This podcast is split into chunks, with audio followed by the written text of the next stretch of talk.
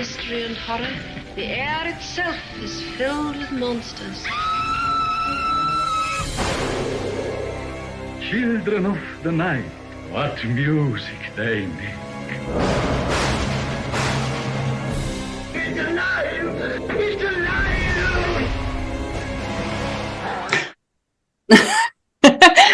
Welcome, all you monster fiends, and thank you for joining us for another deep dive, factoid filled episode exploring Hollywood's most uh, famous monsters. I am your master of ceremonies, Sam, and I'm joined, as always, by Dan from Bleeding Marvelous. Say hello, Dan. Hello, Dan. Oh, wow. and this week we are joined by a very special guest. It is Mike from the Geek Asylum. Way! Say hello, Mike. Hello. Oh, yes. Beautiful. Oh, that was lovely. Oh, we are all joined today because we are going to talk about the thing. The what? The thing. Closer. That thing. This thing. Them The thing. Big. Got one. so this this episode is going to be very interesting because for all yes I've done a little background work I didn't watch the movie. I have seen it. I just haven't watched it recently but I feel like I've seen enough clips today that I have pieced a lot together. So let's me do the disclaimer Mhm. and then we'll get into it. So, everything discussed in today's episode is our opinions and our opinions alone. If you'd like to discuss anything from today's episode, please come and join us in the comment section where we can have an open discussion. What we won't have is anyone coming for us and telling us our opinions are wrong. We can all agree to disagree in fandom. So, let's keep it fun, keep it kind, and keep the toxic behavior out of her nerdism. Thank you. What she said. Yeah. That.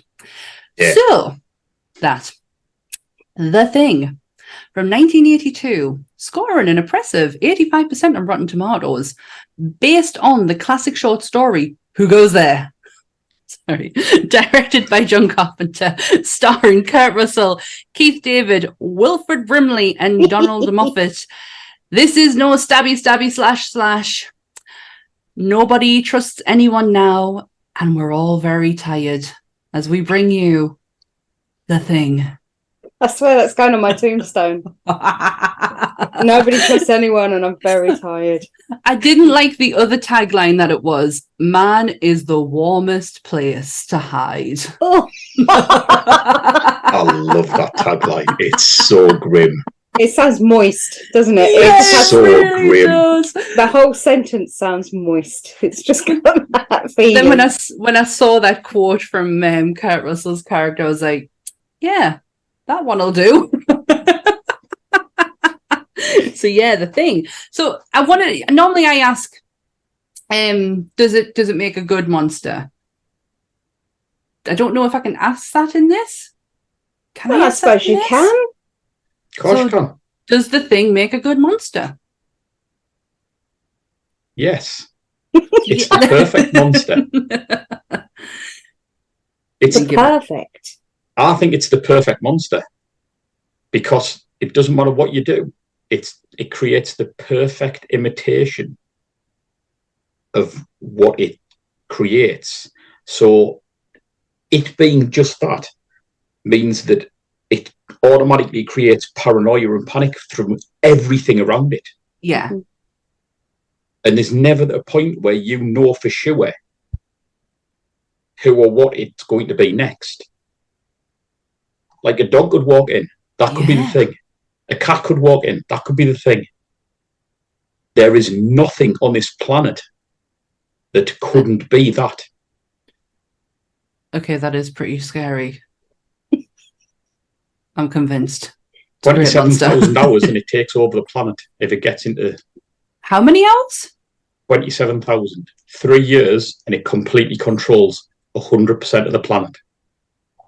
Jesus Christ. And that seems like a long time, It doesn't. but it's not. No. That's Jeez. literally the entire planet is completely controlled if it gets into civilization. I can see there's been a, a, a running thing throughout this episode of my jaw just constantly having to go like up because like, that's kind of mind blowing that it would like three years is not a think about it. We've just had a pandemic that's lasted that length of time. Yeah. I mean, And I did look Three like. I look like the thing behind closed doors. So we'll give it that. yeah, um, that's about as close as I got to it. Yeah. I've learned a few things today, but it's a kind of like just really like random ones because I have seen this movie, but I'm gonna say that it's never been one of like I know it's my brother-in-law's favorite. Like he loves this, but it was never my thing until I watched it and I was like, oh, I do get why like people love this. I, I only watched it a few years ago. I actually watched the most recent one first.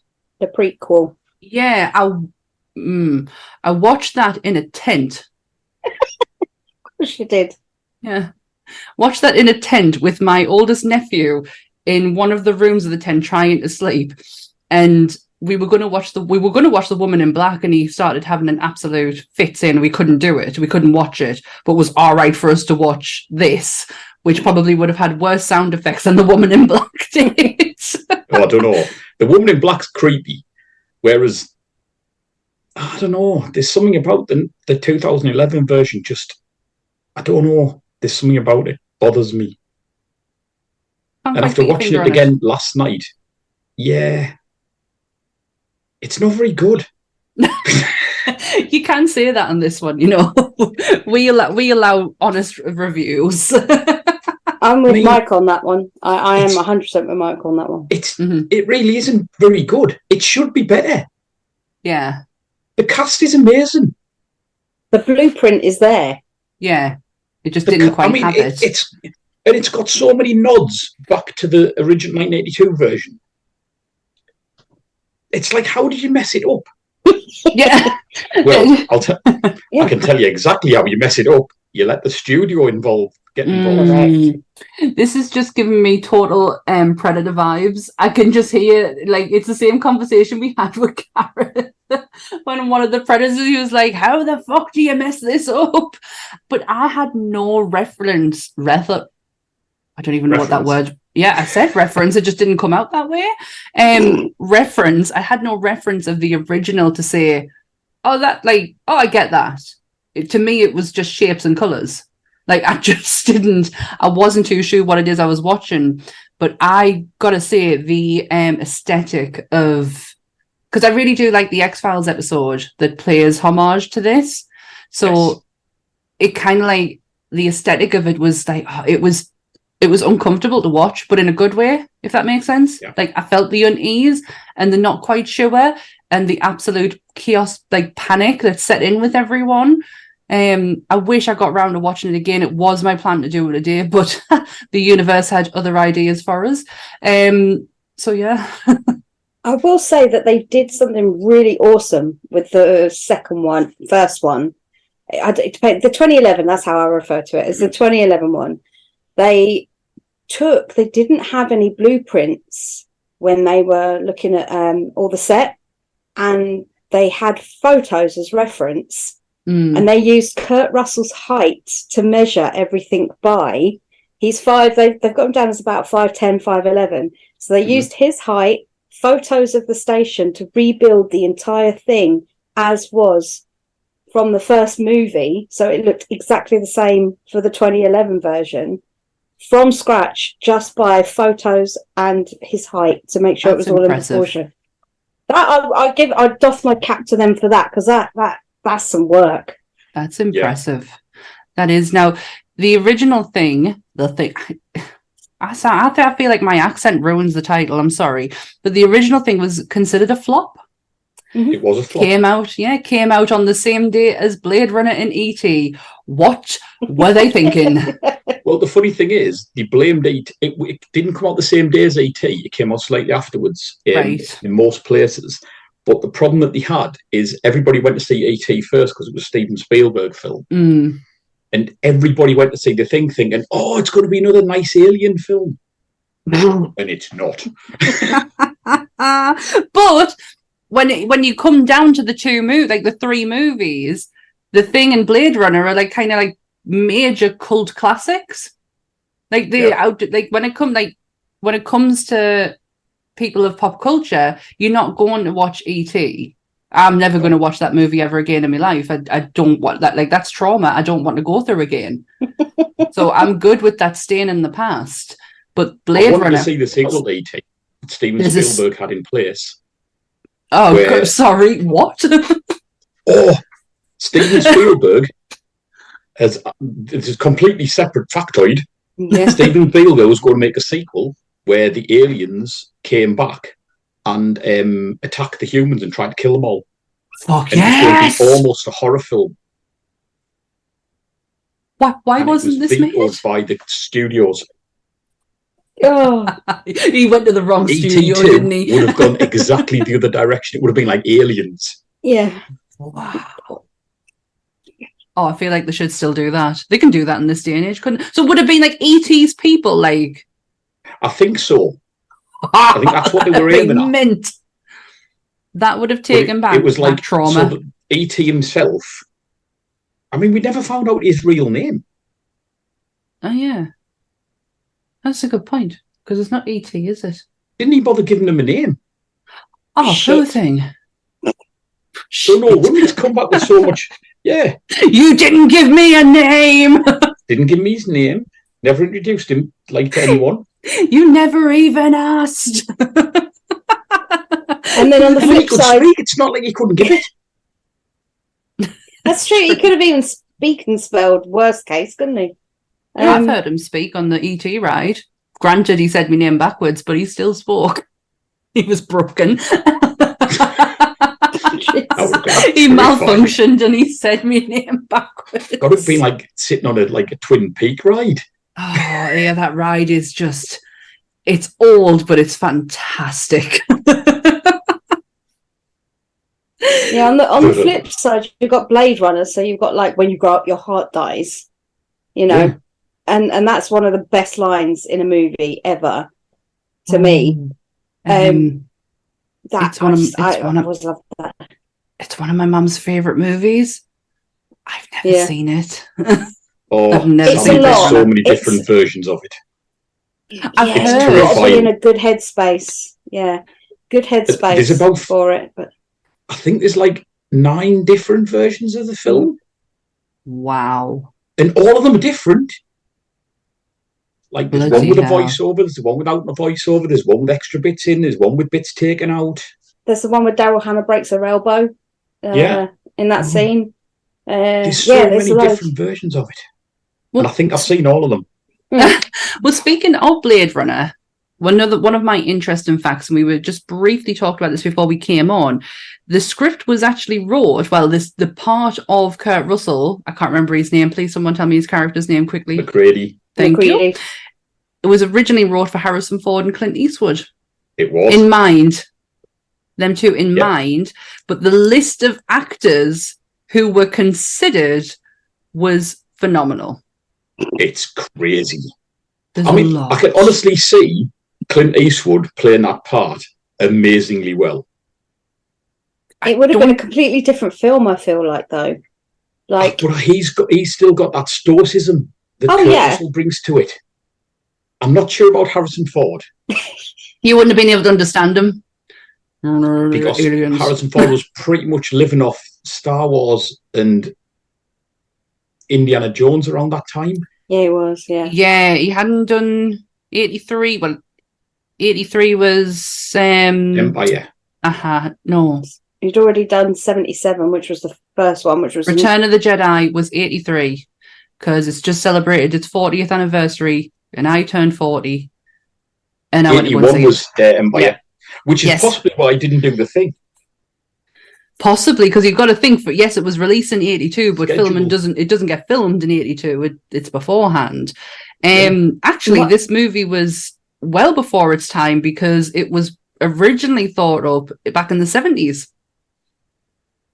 yeah. There you go. I want to say the worst casting possibility that, that it, he was offered the job and he turned it down, and I am so thankful for this because I don't know how Nick Nolte yeah, would have done You know what? I don't know. I think Nick Nolte could have done it. I think he would have ate that shit right up by chewing every bit of that scenery. Yeah, but you've got to think back in '82 is around about the time of um, Another 48, 48 hours. hours. Yeah. and he was good in that. Don't get us wrong, I As have a lot of love grizzled for Nick. Nolte, but he can really ham up a performance. He was great in Cape Fear as the dad, you know, the Oh, phenomenal! Like completely played it straight, didn't Early, he? early in his career, he never used to ham it up though. No, that only came that's later. true. That's true. He kind of came like a parody of himself, didn't he? Yeah. that I think that was after um the Incredible Hulk or one of whichever Hulk. Oh, that's so bad. Which one was it? The first one with Eric The Banner, Banner wasn't that one. He played his Yeah. dad. Yeah, So directed by Ang Lee that has no bad guys in it. The only thing I found interesting in that was the comic stripping going through it. That's the only bit I was like, oh, comic strips, and that was it. That's all Yeah. I can remember from it. I, totally I know forgot that- Nick was in Oh, it. and Jennifer Connelly as um, Betty. Betty. That's a yeah, good casting. Yeah. Yeah, Betty Ross. She, Betty Ross. Yeah, she should have stayed. Yeah, she was. That was good casting. But don't get us wrong, Liv Tyler wasn't too bad either. Back to the thing. Um, I I like how they refused. Like he went to audition for it, but Alec Baldwin got turned down. So did Kevin Kline. Yeah, they said they didn't think his face fit, wasn't No, it, Kevin it's too Kline? It was like. Yeah. It's too pretty. but then I you know- look at Kurt Russell. Kurt Russell is a pretty man, even with the beard and the hair. He that Took him is very grow that out, attractive. you know. Kurt Yeah. Russell to me. I That was to me notes. It was on fuzzy notes. Feelings. I had Oh, some fuzzy feelings towards I him. still do. Watch that the- Santa Claus movie. Bloody hell, I am no, like not in any other movie for me. really Just this one. Just It that is- one. It's something. To, he's just Not even they- overboard. No, it's how they focus on this. It's like because they framed his face so much with the beard and the hair, and he's always either got a hood on, a snood, his hat, or just, it's always it's always just framed here. So I find myself looking at that all the time. He's got- Oh, Piercing eyes, yeah, he does. which you Um, really notice in Tombstone as well. Do you know that is on my list? I've not seen Another it. one with a huge tush. I think, Mike, if you don't know this already, I've not seen a lot of films. How I've managed to, for the last two and a bit years, run a pop culture podcast, I will never know. But growing up, I just watched two films and two films alone, and it's now kicking us in the ass because I can't get a lot of references. with Ghostbusters and Trading Places, um, and I have not seen a lot in films, between. though. Oh, they're amazing, but I watched them constantly for the like about 10 years of my life um and missed out a lot of other stuff that I am now slow. I have a list and I'm not joking. I literally have a list of movies that I have to go through.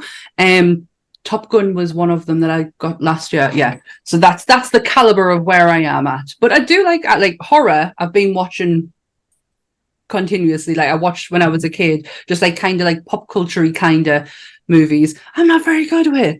But um what I love the fact that I love that I know this about Kurt Russell. That one, he's in an Elvis Presley movie when he was a kid, and he got to kick Elvis in the shin. he's like a tiny little thing, but also he was Walt Disney's final word, like last words. Kurt Russell. Nobody knows why. Nobody knows why. He's That's- one of those actors that I have never seen him in a. I've no, I've seen him in bad films, but he's always good in them. Yeah, So I love- whatever he's in, he's he's always amazing in them. Is it three thousand miles from Graceland? It's called or something like that. Where he um, goes was on- he played Carpenter. Elvis Presley. It, I Yeah, think he he's was supposed to be Elvis, wasn't he? Well, that's the film that basically made John Carpenter want him to cast, want him, want Kurt Russell to be casted because he'd Ah. played Elvis Presley in one of his earlier films. Yeah. Because John watched Carpenter likes using the same actors. He knows how to di- he knows how to direct them when he knows Yeah. when he's seen them. Yep. So Yeah. Um yeah, I've seen that. I have actually seen that Elvis one. It came up accidentally when I was trying to find the most recent Elvis, and I was like, no, I might as well watch it.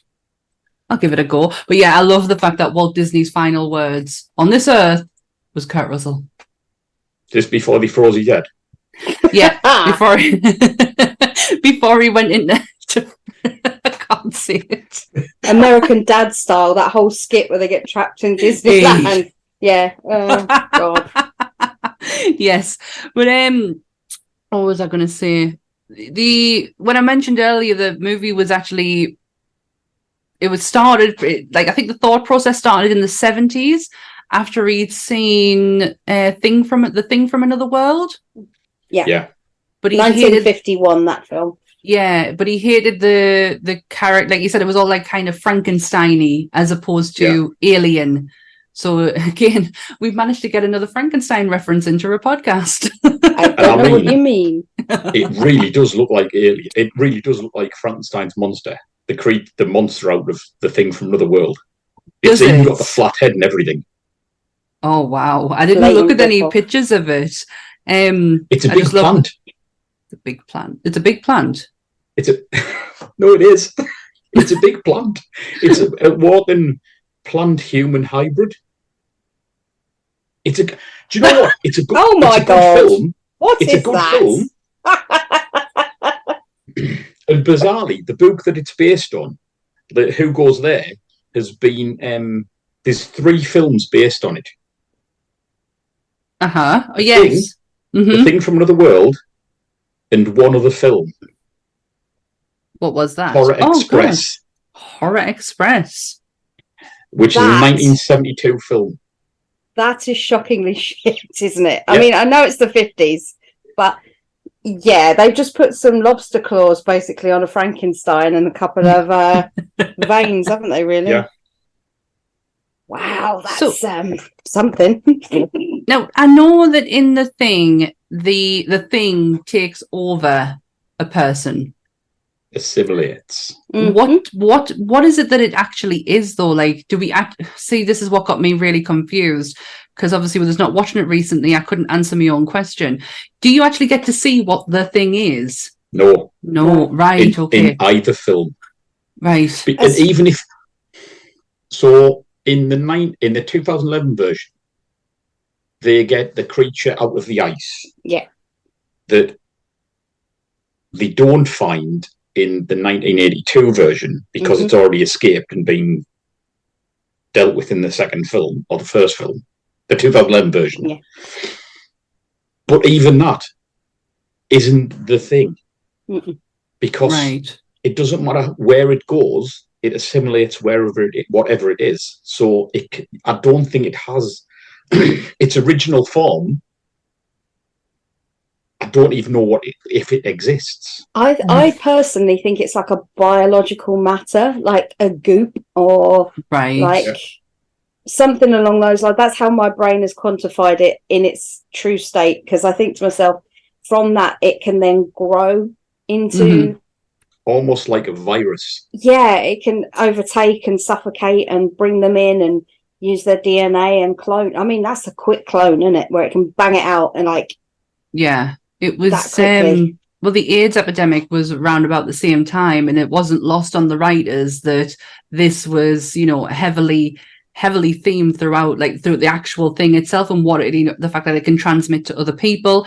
They even had, um, it, not so much AIDS, but the more sexually transmitted diseases, because they did have a few posters around about sexually transmitted diseases. This is just what I read, by the way. But um, yeah, I thought that was quite interesting that it kind of like has that that kind of running theme going through it.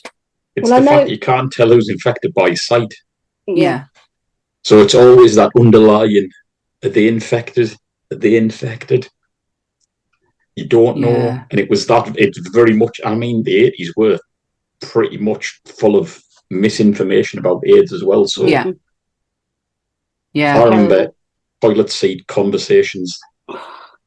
Yeah, we used to have posters. I'm that old. yeah no i had posters in my school uh in i started secondary school high school in 91 and we had posters everywhere saying make sure you check your toilet seat before you sit on it everywhere in the school and Yeah. it was just like now looking back you think jesus christ that's what the fuck was all that about you know But they just didn't Yeah. know. No, Nah. because nobody was talking about it.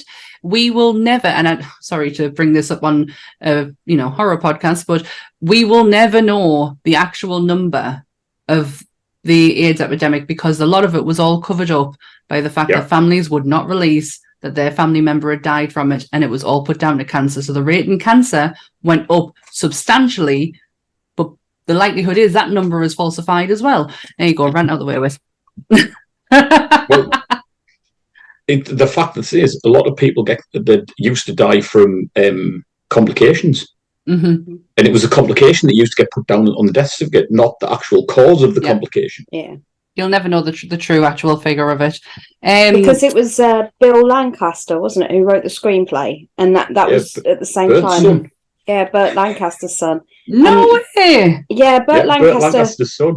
I found out he was a huge circus performer. I never Yeah. knew that. I knew he was a big know- actor, but This is his third um, script. The first two were the Bad News Bears. Oh my God. Wait, and the Bad News Bears go to Japan, well, Wow. And then he did this. and then he did this. This was his third film that he Whoa. wrote.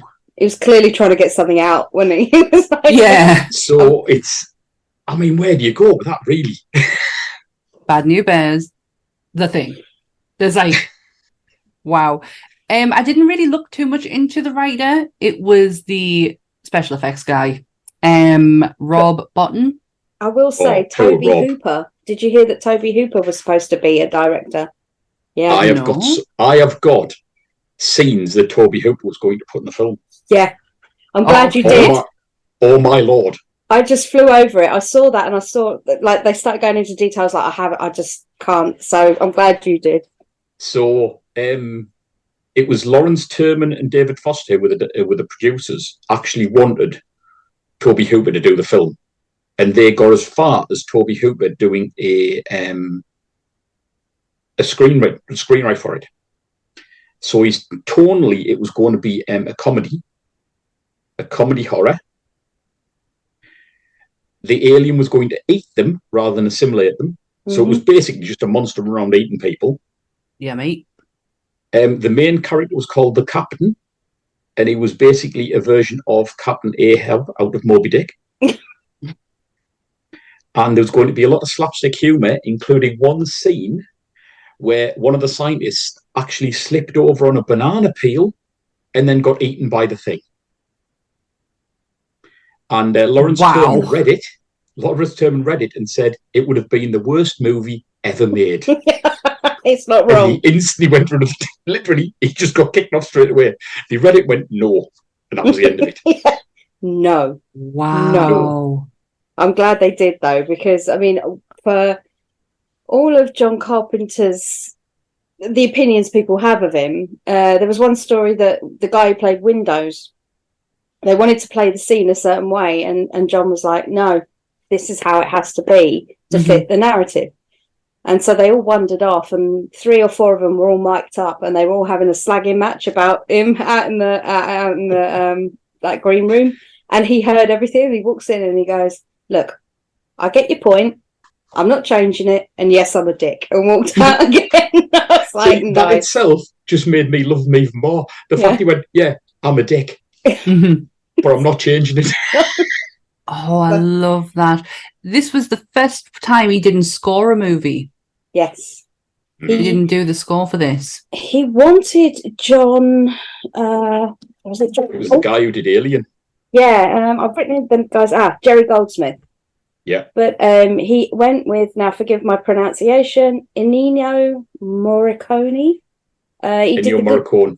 That's it. Okay. Yeah. I'm I a was, I massive was, spaghetti western fan as well. I was putting the flair on because I thought he was Italian, so I thought you know He is there'd be a little bit of a yeah. He's also one of the best um, composers.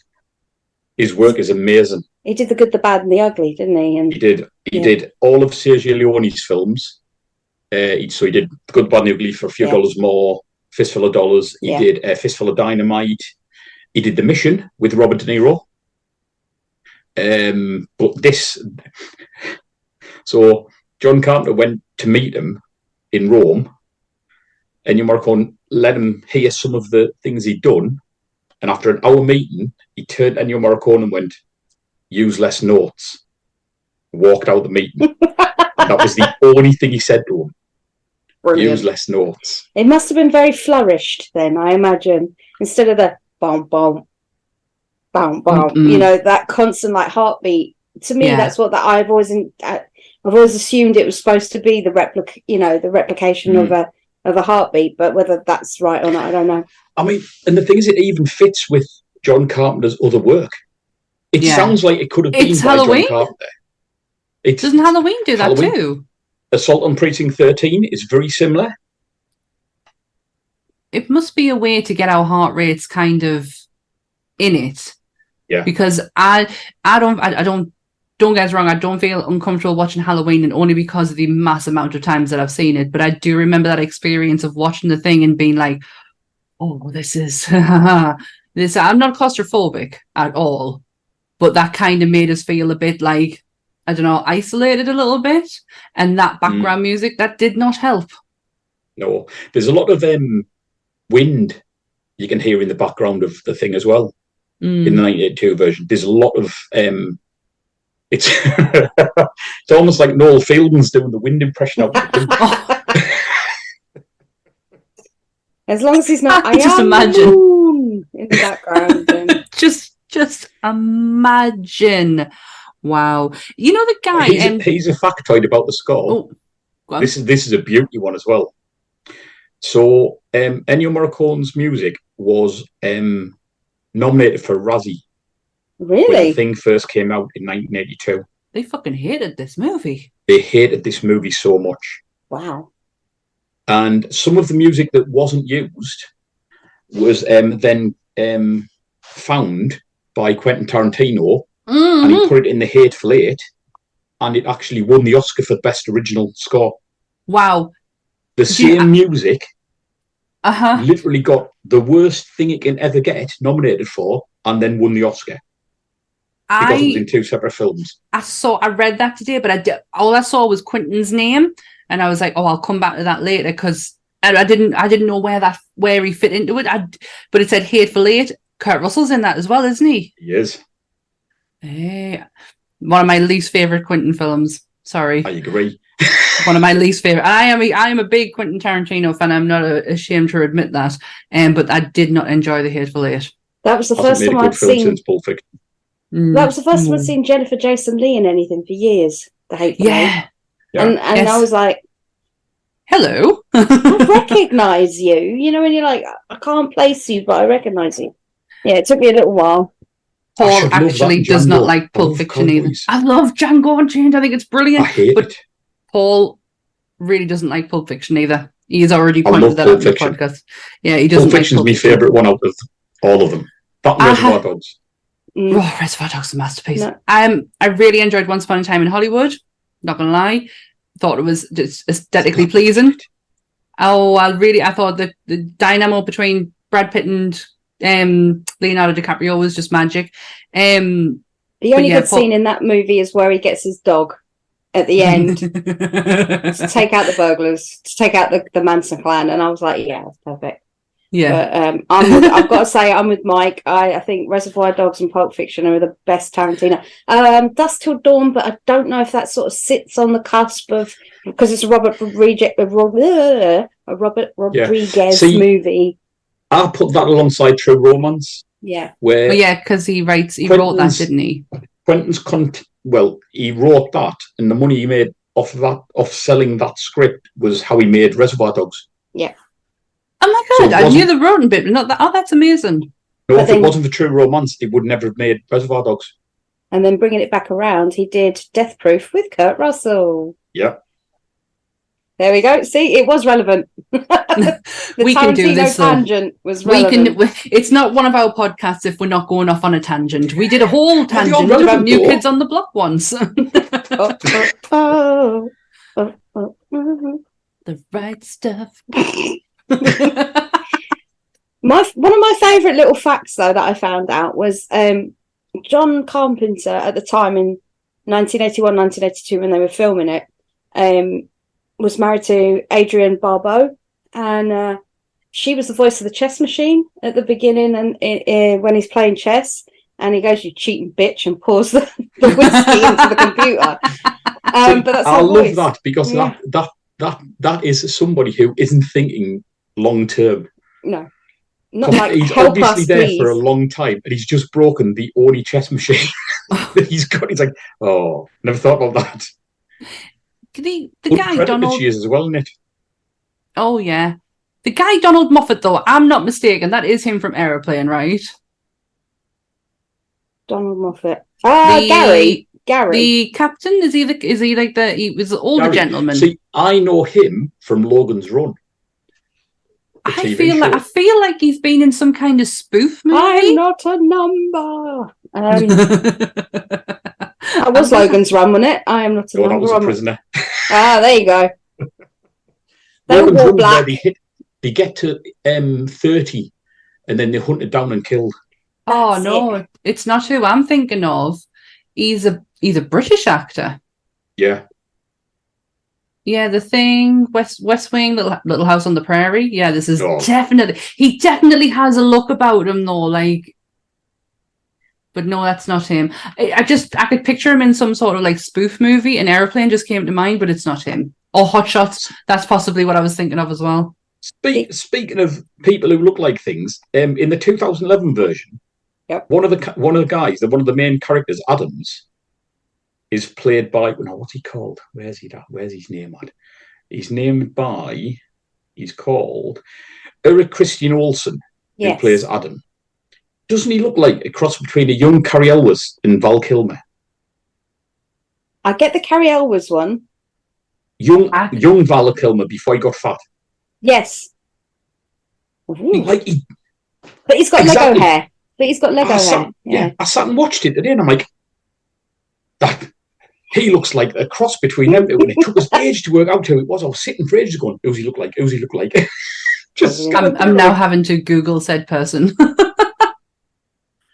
if Who you was go on it? IMDb, he's literally the second then, second one or third one on. His name's Eric Christian Olsen.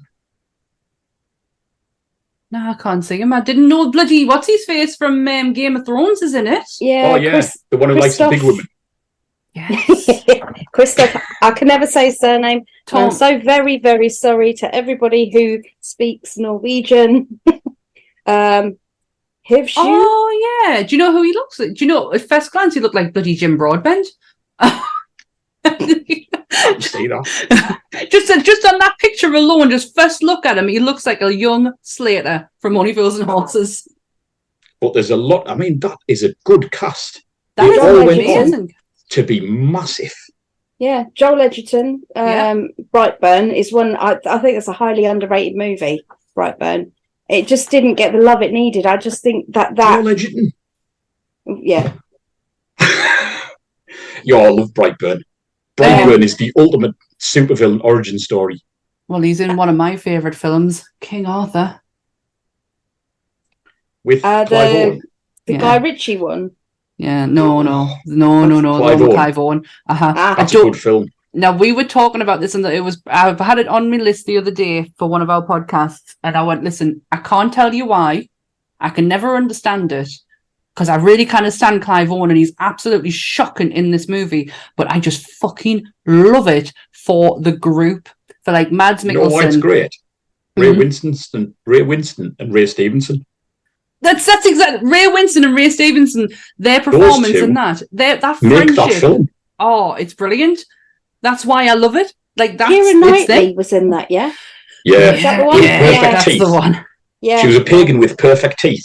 That's what that's what really bugs me about movies uh, set in kind of them times. They all have white teeth. They would not have had white Perfectly teeth. white, perfectly, white, Perfectly. and perfectly straight. Yes, wouldn't have happened at all. But yeah, I had that brought brought up the other day on the podcast. I had it in one of my top me top fives.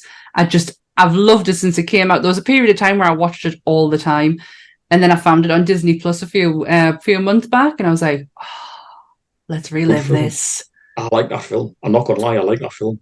Ray Stevenson is my favorite character in it. Oh, bless him. Oh, I can't believe we lost him this year. It's so sad. I was Um, good at I never got to meet him.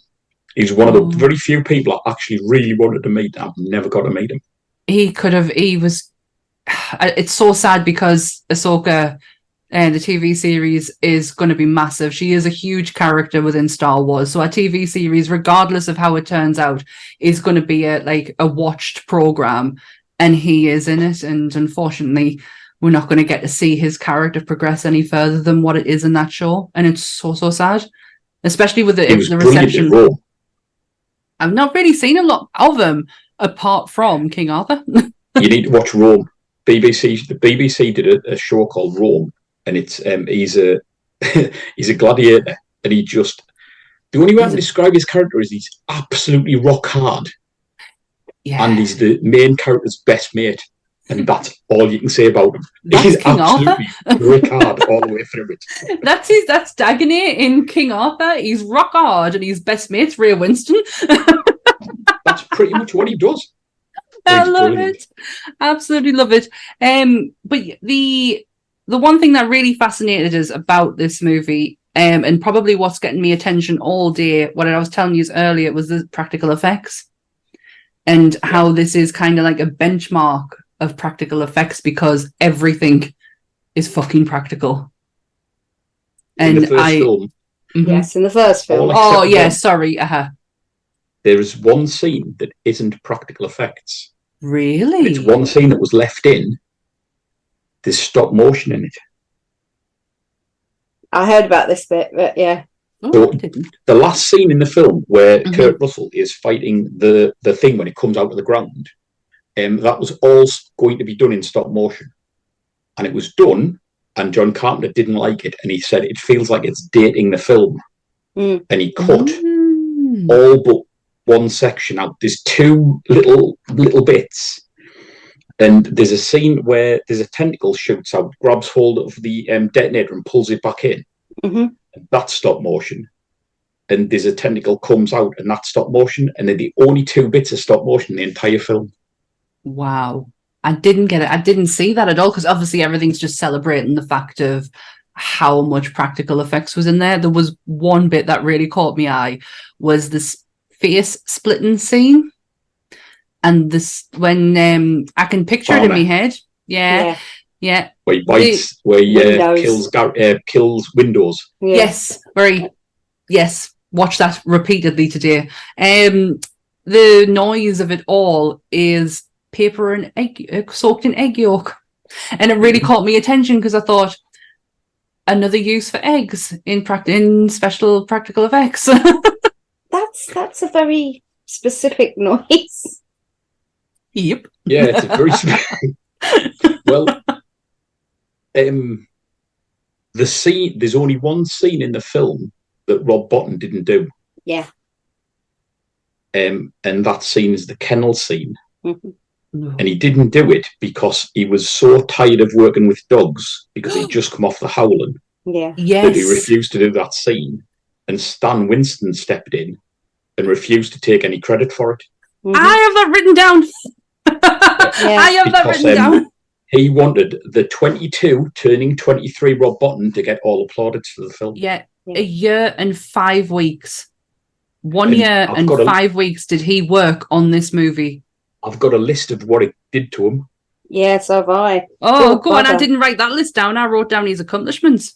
So he suffered from severe exhaustion, double pneumonia, and he had a bleeding ulcer because he was working 22 hours a day on that Yeah. on on Yeah. the set For a year and five for weeks. a year and five weeks. And there was one moment when the entire set uh, was set on fire in, in part of the film, and he had to rebuild the entire set for another scene.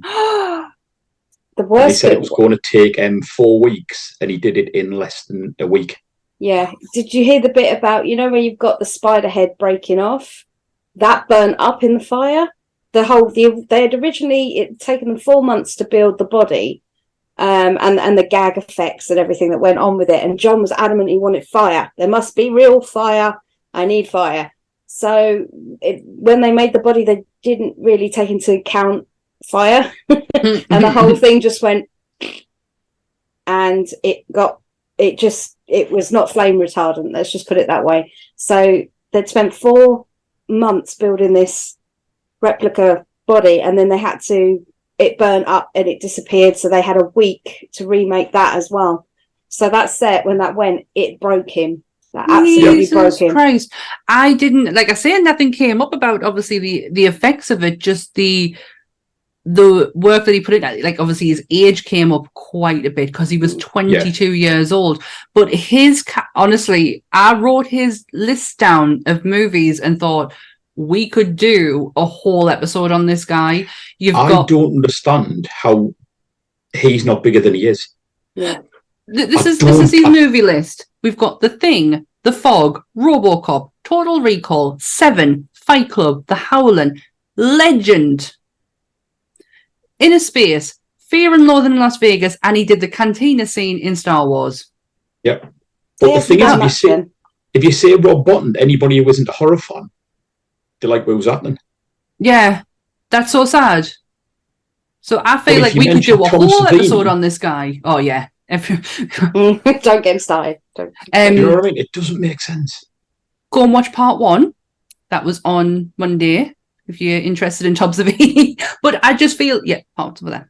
Um, I just really feel that we could do an episode on this guy, given the caliber of work.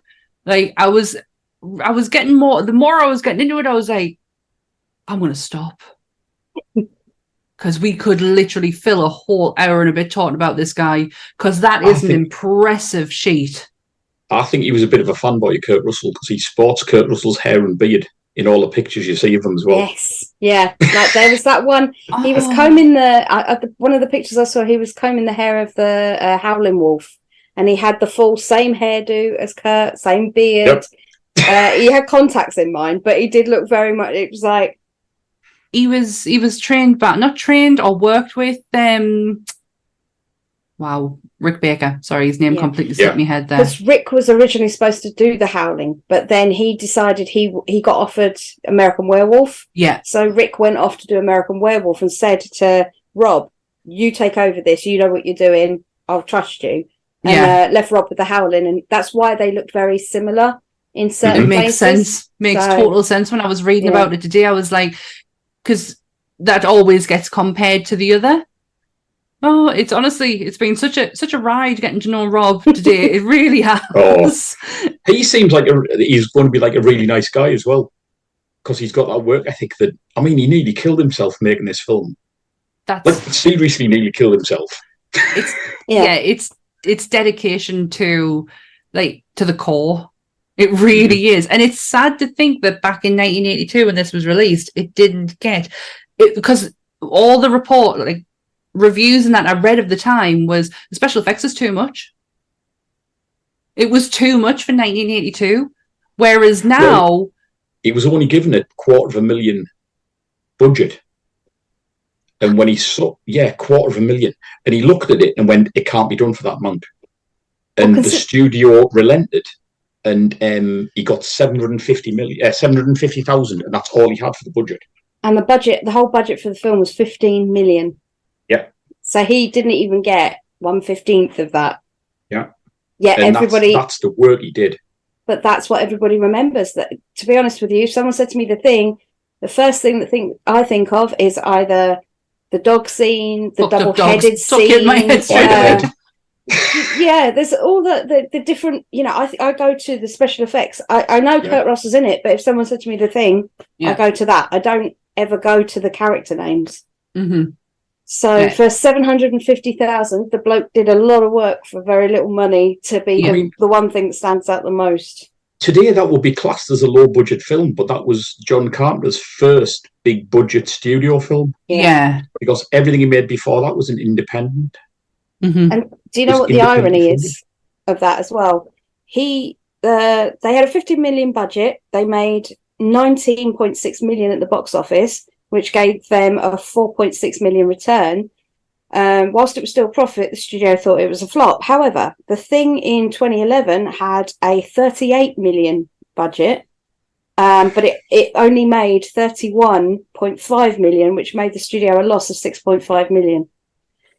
Dan And the likes reason, our numbers but the reason for that is because of the CGI slash practical effects hoo-ha they had. Mhm. They actually shot a lot of the, the the whole movie, as far as I'm aware, with practical effects, and the, it was tried um, to the audiences, and the audiences just kept laughing, and so they decided it wasn't scary enough.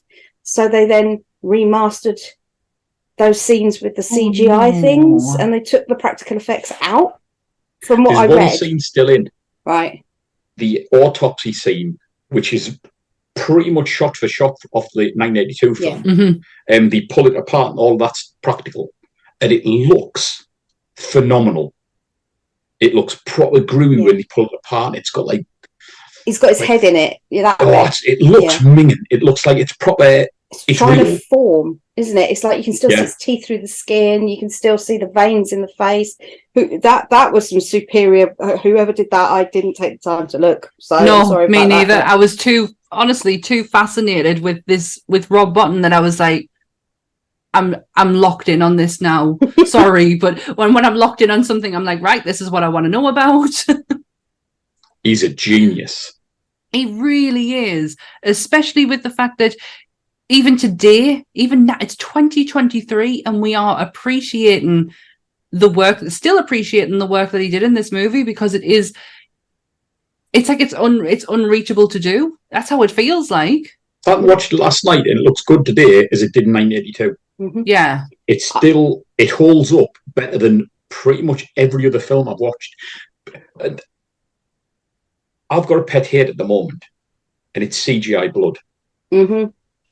Because they put it. I know why they do it because then it doesn't go on on the actor's clothing, so Oh. they don't have to wash it. Oh no. You don't have to like worry about continuity because it can just be put in. But they put too much in, like in sprays when it wouldn't spray, Yeah. or they put too. It's the wrong color, or it's like too red. It's really red. Yeah. it doesn't look like it's got any weight to it. Whereas in the fir- in the 1982 version, there is not one point of that film where it doesn't look like that's not real because it is real. Mhm. Oh, wow. It's it's got that stickiness to it. Yeah, because blood is sticky. Yeah, and it, As- like, as my- but things, mine you is- see it like starting to run down, but slowly. Yeah, mine wouldn't do that. I have an autoimmune disease where my blood does not do that. So I would, you'd know it's me. but um, you could I- use that as a uh, a plot point in a horror film. That's all I'm saying. yep, you would know it's me. The one time I do appreciate CGI blood, and I think we've mentioned this before, possibly maybe not on this podcast, was Shaun of the Dead with the dart in the head, and it That's goes funny. like Yes, just that is that's, that's the one time I appreciated CGI. But I think that's been done purposefully yeah. because of its just to make it a funny moment when he pulls the dart out. God, that is that is a funny scene when he sticks that.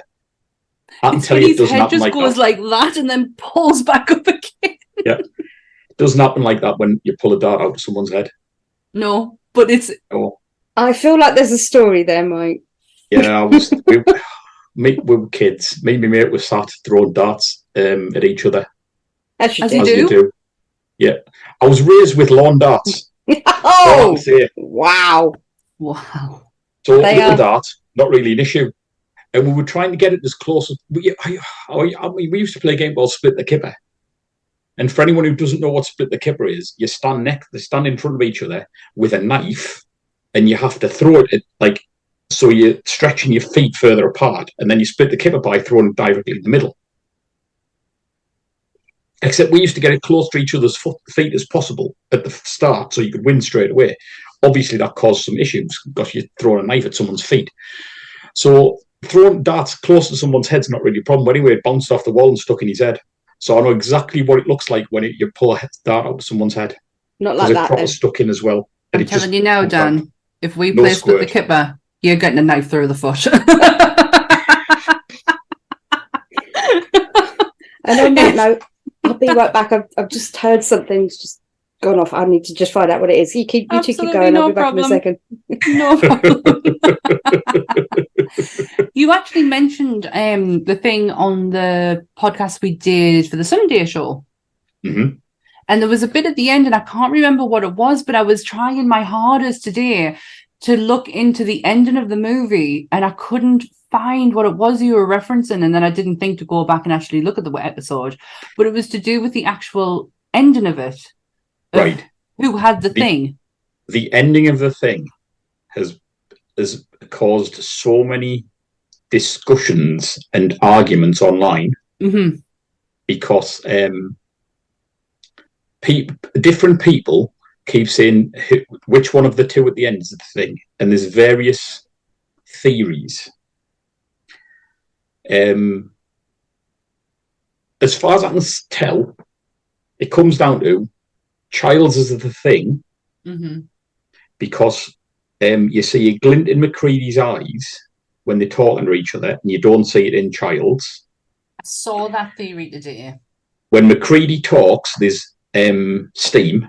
Hmm You don't see as much when Childs does. Yeah. And MacReady offers Childs a drink, which Childs wouldn't have taken because he already knows that the thing can be, um, the infection can pass through saliva. hmm But the theory is that MacReady passes him um, a bottle with kerosene or diesel, like petrol in, as because he was throwing Molotov cocktails earlier. hmm Personally, I think it was just whiskey because he is an alcoholic. Ah. So, however, the prequel, the 2011 version, blows the entire theory out the out the water. Ah. Just to catch Dan Because- up. We're talking because about Keith- ending. Because Keith David has an earring, Oh.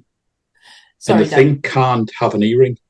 Yeah, can't do biological, uh, non-biological things like fillings, hip replacements, things like that. Yeah. Yeah, Keith Sorry. David has an earring. Keith A David has picture an fell earring. in his down. right ear. Oh,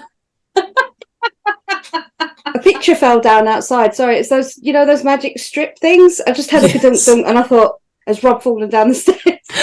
oh, bless you. but no, it wasn't. So I just thought I'd go check. But sorry about that. Yeah. You don't Um, have to yes, apologise. We're just I talking about the ending. I heard the yeah, interview so- with Keith David about what his opinion was about the end. And I'll let you. I yeah, I'll love let that. you I love- finish. I love that line. Yeah, so um, Keith David was asked at a horror convention about the ending, and he says, "Well, I don't know about anybody else, but I know I wasn't one of them." and I love that.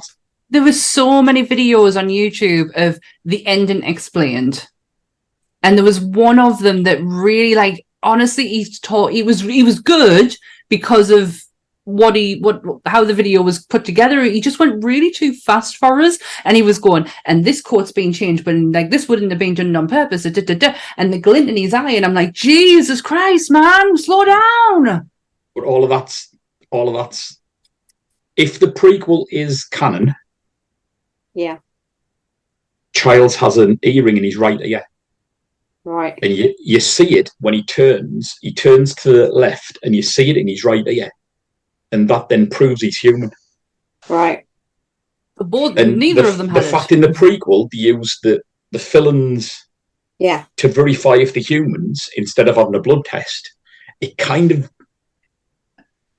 it does destroy that entire theory, which I'm kind of Mm. disappointed at to be honest, because I thought, yeah, that could be that's legitimately a good theory. I like the fact that uh, there was three different endings to talk about. Did you just talk Yeah. about that? I just want. Yeah. No, No, not we were yet. just, And no, not yet. all right. Okay. Just the Childs Um, being a thing. Yeah, well, it was just it was something Mike had mentioned on the the pod, the podcast when he was on on the Sunday show, and I just wanted to go into a bit more detail about it. Yeah. I mean the they the the one was that they were both gonna turn, and Yeah. it was gonna turn into a weird hybrid Russell Keith David Ah. monster thing to finish it off with. Yeah, Um, I think another one was Charles was left to freeze to death whilst MacReady got on a plane. Um, he got rescued and he turned around and said to them something along the lines of, "Has anybody got any hot food? I'm hungry," or Yeah. something like that, which was supposed to prove the fact that he wasn't one of them as well when he was being flown away. Mhm. Um, but the the one that they went with was everybody's favourite because they left it on the cliffhanger because no Mm. one knew. Obviously, with the Suggested biological by Kurt thing- Russell. really, really. Yeah, suggested by Kurt Russell. He he thought it would have been better if it was ambiguous, and John Carpenter agreed completely. But John Carpenter kept the thing and who it was infected hidden from everybody as he filmed it, even though the film has a massive spoiler if Mhm. you can speak Norwegian at the start. yes. I've read I've it. got I it know it.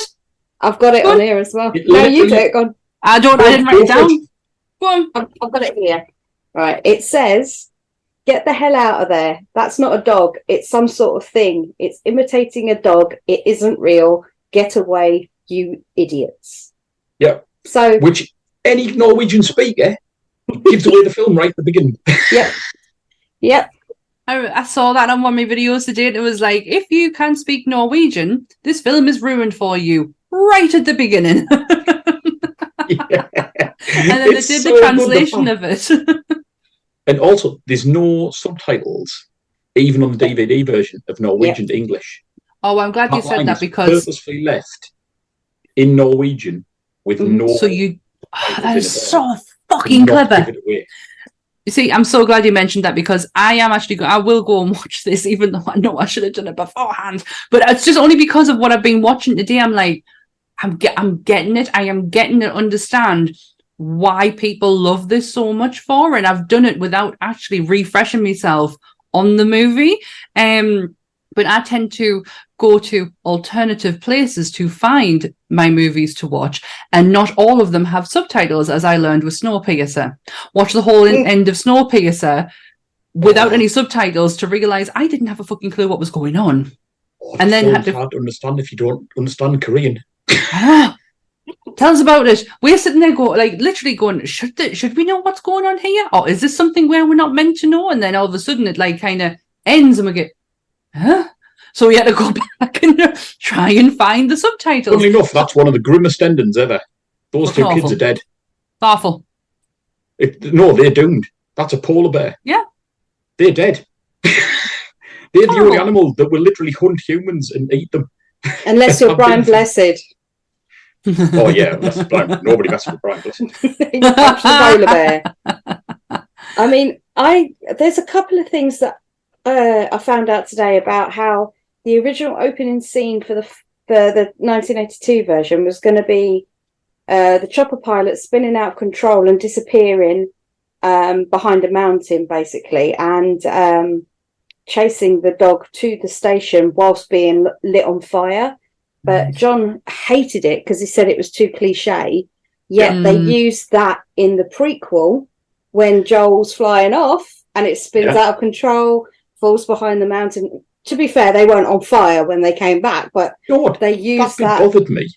It was shit. It was no need for That it. bo- it bothered me because it's like you've just seen a helicopter crash. You'd go and check they're your mates. no. You wouldn't just leave them. Oh, it's a bit of a storm. I don't care. You've got a snowcat. Go and check. I wouldn't want to be friends with anybody in these way stations. You're God, fucked if you no. go outside, you're all dead. That's it. Never mind. Not at all. Can I ask a question? Mhm. Why are they there? Um, to get um, ice core samples. Yeah, it's some It's some sort of mentioned in the science prequel. thing. Yeah. It's mentioned in the prequel, um, and that's pretty much what they do in Antarctica. right. Because there's there's um, there's this. Oh God, we're going down the rabbit hole of crazy people, flat earthers. um, but obviously, there's an Antarctica Accord that every country's um, signed, so they're not allowed to drill for resources in Antarctica. It's still got vast amount of resources underneath, and nobody's allowed to get them Why? because every country's That was such a naive thing for me to say. Why? because I'll be honest, it would cause it would pretty much cause a world war, and it's far enough Mm. away from everywhere that no one has any sort of rights over it. Right. Got ya. Because it, you have to. It's a long journey to get there, and it's a long, dangerous journey to get there. Right. So everybody's agreed that nobody goes. So the only thing on there is science stations. Um, I know you can go. It's supposed to be a lot of money, but you can go to Antarctica to visit. But you have to go. You can only go certain times of the year because of the weather. I'm good. I'm good. It looks cold. Oh, oh, Not Yeah, gonna lie, bit. looks cold. a Even for little me. bit, yeah. Uh, the X File episode alone just made us go, no, I'm all right. Yeah. All right. You can stay there. Stay in the ice. I mean- stay in the cold. I mean, the Arctic's caused a lot of the Arctic itself has caused a lot of problems, but obviously that's connected to Russia and America and like Canada. So that has got land either side of it, whereas Mm-hmm. Mhm. Antarctica doesn't. Nothing's connected to it. So nobody can So put a no flag one on and can say this claim is it. ours. Yeah. Nobody's been Oh. able to claim it. No one can stick a flag in and go, mine. Yeah. oh, my childish brain. One Um, of my favourite facts that I found out was the dog. You know the the because they used the scene with the dog. Um, obviously at the beginning Jed. of the first one, Jed. Jed. Yeah, sorry, the name just come to my head. he um they ye- re- they reused that specific part of the scene. They took the footage and reused it as the ending to the prequel. So Oh, they didn't really? reshoot that. That was exactly the same footage to tie it in. Um, that dog has a, a fairly decent acting. Yeah, he's a re- John White Carpenter Fang. was so impressed with him. White Fang 2, Myth of the White Wolf, The Journey of Natty Gann. He was and eighteen it when was- he died. He was, yeah, 1977 That's to uh, good for. 1995. Well, he's a cross. He's a cross of um, a wolf Mal- and um an Alaskan Wolf dog. Malamute. Yeah. So a wolf dog and Alaskan um, Malamute. But he had a, he got he got praised in the film because he had a thousand yard stare, and that's how he got the part. I love how And if Doc you- just Every time you see that dog and it's just staring off into space, it looks perfect. John Carpenter said it was the easiest, easiest. um I don't know how to say this right because it's not a person, but easiest actor to deal with. he just did as he Which was told. everyone says that the things you shouldn't work with are animals and children. yeah, And yet that dog proves that if you get the right dog, good on you, Jed. He's a beautiful dog, though. he's oh he's so good looking. Oh, he's dog. gorgeous dog. It just see, I'm very funny when it comes to animals in movies. I need to know what is what is happening, and Ant had to tell it. Like he was like, the whole dog scene's not going to be very nice. Are you going to be okay It's to watch horrid, it? Yeah. And I was like, I, I don't know. I'll give it a try, and I'll like sit there like fingers like that. All But I, well, that's what I have to try and keep telling myself because I It was sh- understand practical effects. So I'm like, you have to keep reminding myself that's not really them. And a lot of it was Um, shot in reverse as well. Yeah. So the only dogs that we use in the kennel scene is only when um, one gets sprayed. Uh, Yeah, all the of one- the other dogs in that entire scene are puppets. Mhm. Um, and the noises. Now, this is an odd one. yeah, I heard this one. Um, I don't like it at all. No, I don't like it either. Colour- Oh, is this with the round the way he rounded rounded all the dogs strays. up? Mm-hmm. and then he walked around. He put them all in his house and walked around the house wearing a long trench coat, knocking on the windows to freak them out and got them to bark. Yeah. I don't Me. like it, but it's so fucking ridiculous. I mean- Like, That's a level to go to to get a dog bark. yeah, but the trench coat, the dogs aren't going to give a shit if you've Yeah. got a trench coat on or not. they can't, they can't fucking see it. The If people outside can. if they strays, you don't know who he is anyway. It's not like it's not like they're going to recognise him as the owner. And they're not good with houses, I imagine, either. So, I mean, Oh, that's just weird. Oh, that's, Oh, that's that is- bizarre. Yeah. That is a weird funny. thing to do. It's the trench coat. I didn't even like think. the dogs don't give a shit, but I tell you what, the people outside who are watching will when you're banging on the Can you bloody imagine windows. walking past house go, I wonder if anyone like went, maybe should we tell the police there's a trench coat Yeah. man knocking on them windows? Back in the day, though, the only people that wore trench coats were flashers, right? So yeah. he was And- taking a risk. I mean, the thing is, they were risk. called flashermacks. For most Yeah. of my life, they were called Flasher flashermacks. I still call them flasher max. Yeah. So And then the Goths took them in the 90s, so yeah. the lost And- the Flashers yeah. lost them. Did you know though? This was what another one of my favorite facts I found out that the scene where is it Copper, uh, the Doctor is is the defib- defibrillator. Oh, for God's Yes. sake, defibrillator scene. scene. I wouldn't have been, been able to see it. Um, he they actually used, and this was bloody clever, for a stunt guy, an amputee. Yep, double Or- amputee. Yeah, so when he pulled his hands out, he had two stumps. So John wanted real. He didn't want special effects on that because he said it would look weird. Um, so they had a, a life cast of the of the guy Copper made, uh, and then they made a latex mask of him, stuck it on the guy, and then you have him going, ah! and you don't really sort of pay attention to the mask because you're too busy looking at his arms. Yeah, So- they just bloodied up the stumps. Mm. But that, that scene, It's so impressive. it looks like I say it watching it again, like today and last night.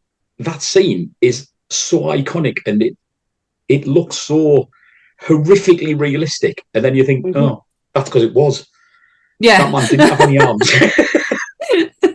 they weren't just green screened out. He didn't have any arms. Wow. This is really like one Yeah. of the realest of real, like, why? You know what I mean? But like everything is, nothing's computerized. Oh. No. I love That's very bit- rare that you can say that. It still makes me go a bit, Ugh. you know, when you sit and watching it. I, I pull faces, even though I'm not actually physically disgusted or feel sick. Mm. Like I, I don't actually feel. But I can sit there and go, ugh. You know, like the bit where the head is breaking off the body, and it has that oozy goozy kind of like Yeah. Strawberry jam. bit. No, well, it's, It's not. It's like green, yeah, and and It's- it's like he's falling off, and then it sort of rolls off, and then the spider legs come out of his head, and it's shaking, and It's still Um, jam. it recently went up into the uh it went up in the prop store auctions um the spider head Oh, how much And did I- that go for? it was going for about 200 to 300,000 i don't know what it made i don't know if it's gone through yet but Still though, that's that's a lot. That's a lot of cheese. for a bit of It is foam something that was made for not even that much. Mhm. I mean, So they used fair, if I jam had the money. Yeah, they I used a used lot of jam? jam. Yeah, I used a lot of jam for consistency and obviously to be able to see things. Um, obviously color and changing, but yeah, you got to think how things appear on camera. yeah i was So just trying gotta- to think of that scene and it, and it is kind of the the blood is gooey isn't it like you Yeah. said mike it's got that Yeah.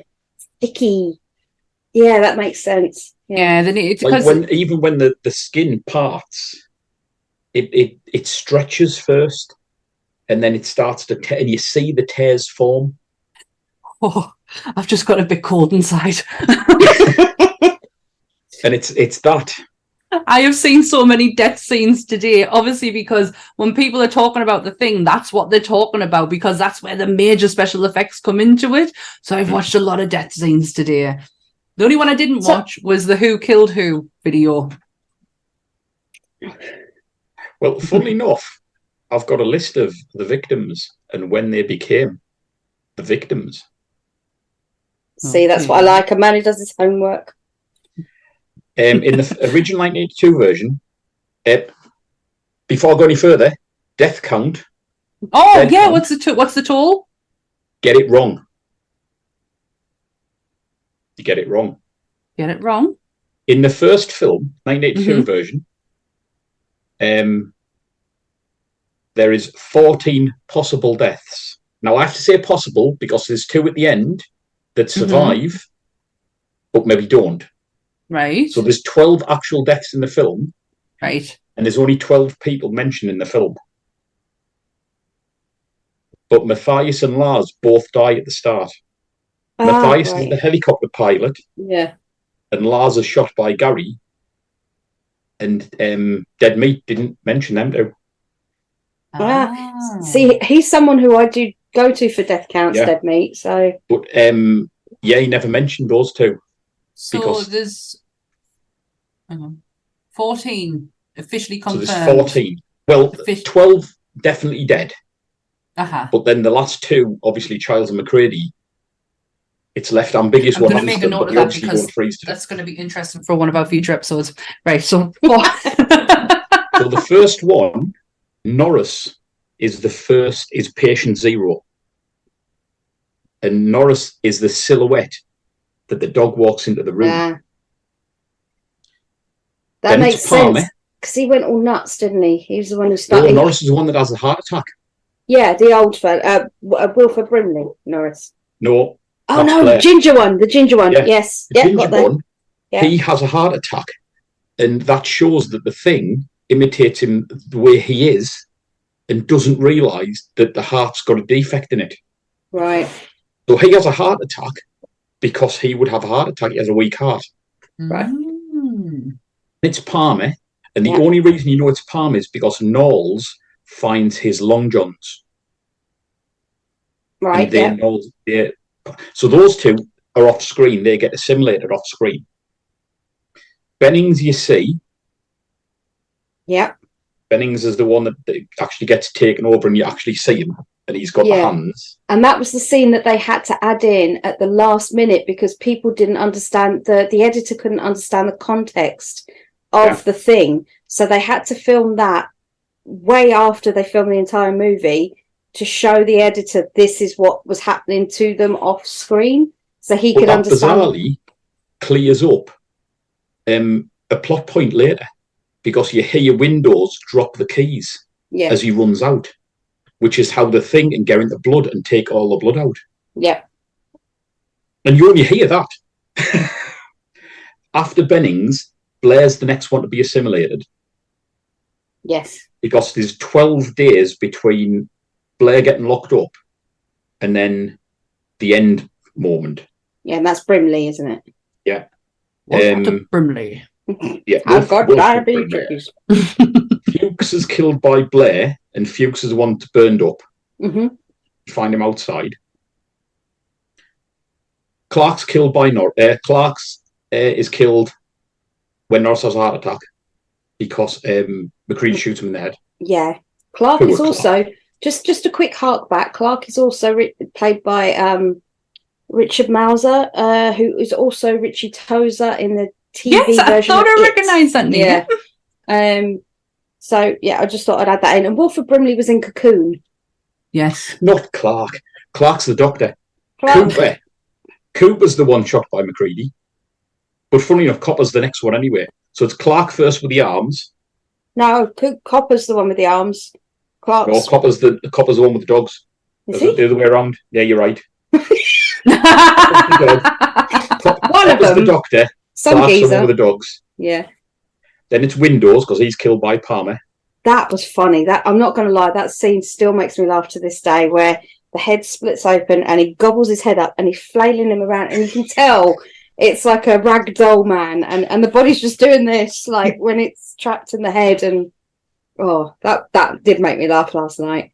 Don't know what that says about me, mind, but And then you have um, Garry and Nauls, who, well, Garry's killed by Blair. Mhm. He gets the hand in the face and his face stretched. Mm. Nauls, you don't see die. He's killed off screen. Mhm. And then obviously there's Charles and MacReady at the end. Now, not yeah. I've seen a really interesting theory. MacReady's the thing. Oh, really? From the start, like from the very the very beginning. Well, I don't know when it happened, but Nauls finds MacReady's uniform ripped to pieces, and that's why he cuts him off. Yeah. That's never explained. No, no explanation of that. That's just It- left. he calls him out on it, saying, "I found this in the thing," but that's about Yeah. as far as it got, wasn't it? That's as far as it goes. There are plenty of scenes where MacReady has been um, on his own when nobody's been around him for hours, and that's never explained. There's Hmm. multiple scenes where he's coming back in from being somewhere. He goes to see Blair on his own. Hmm. There's lots. There's lots of little bits. So what they're saying is at the end, when he hands Childs the bottle, he could be giving him a part of the infection to infect him because he's already he's already a thing. Mm. And the blood test, he knew it was going to work, but he'd already switched blood because he had access to the blood because the keys were dropped by Windows earlier in the film. Did you see the fake hand scene though with the blood? This You know is one, what's Sammy. funny? You might have seen it. It's it's, It's only because I watched for it this time yeah. last night. I've never noticed that before because that scene is so tense, and when that blood goes off, I Mhm. can see why he didn't want a hand there. Yeah. It's it's literally. I don't know where his actual hand is. I presume he's holding like a stick hand.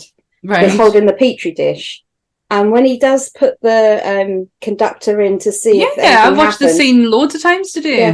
Yeah. that's that's a fake hand holding the petri dish or petri dish, however we're saying it, and uh, because of the explosion being so violent, he had to keep it. You know, he didn't want to be holding the thing, so I did not know that, and I've seen it because obviously that's leading up to the the scene where the guy gets eaten, isn't it? it's Um, the bit. Yeah, it's the bit where he's sitting there and he goes, "Well, you get me out of this fucking Oh. chair."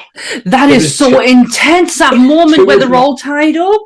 There's two of my favourite lines in this film, and they all link to that one scene. the first one is when they when they burn the bodies, and the spider head comes off, and Palmer turns round, and he just looks over, and he literally just says, "You gotta be fucking kidding!" and it's That's- just so, it's just such an iconic moment. It's like That is classed as one of the one of the greatest lines for movies because of the the the, con- the context of where it comes from. is Amazing. Garry's line when it's all it's all gone quiet and he's just sat and he went, I know you gentlemen have been through a lot, but when you find the time, I'd rather not spend the rest of this window winter tied to this fucking couch. And I'm like, that is absolutely genius. Because he kept his cool. But oh, the whole way through, he was on a sort of level, wasn't he? And that was the first time you see him lose his shit. And he's seen all that crap happen, and he doesn't lose his shit until they kept him tied to a chair. It's the way he said it. So calm at the start. I know you've been busy. But would you mind awfully? Uh, I mean, I Oh. don't, not to rush you or anything, but I- when I was watching that earlier today, I felt myself moving around. Like I move around a lot. If anyone watched Sunday's episode, you will realize how fidgety I actually am. Poor Michael. I had to sit next to him, and I was like, "What?" Sitting with my legs crossed, then my legs weren't crossed, then they were crossed again. Then I was on the side, then I was that side. I move around all over the place. I literally felt like I was gonna come out of my chair watching that scene today, watching all of them flail around in their chairs, trying to get out.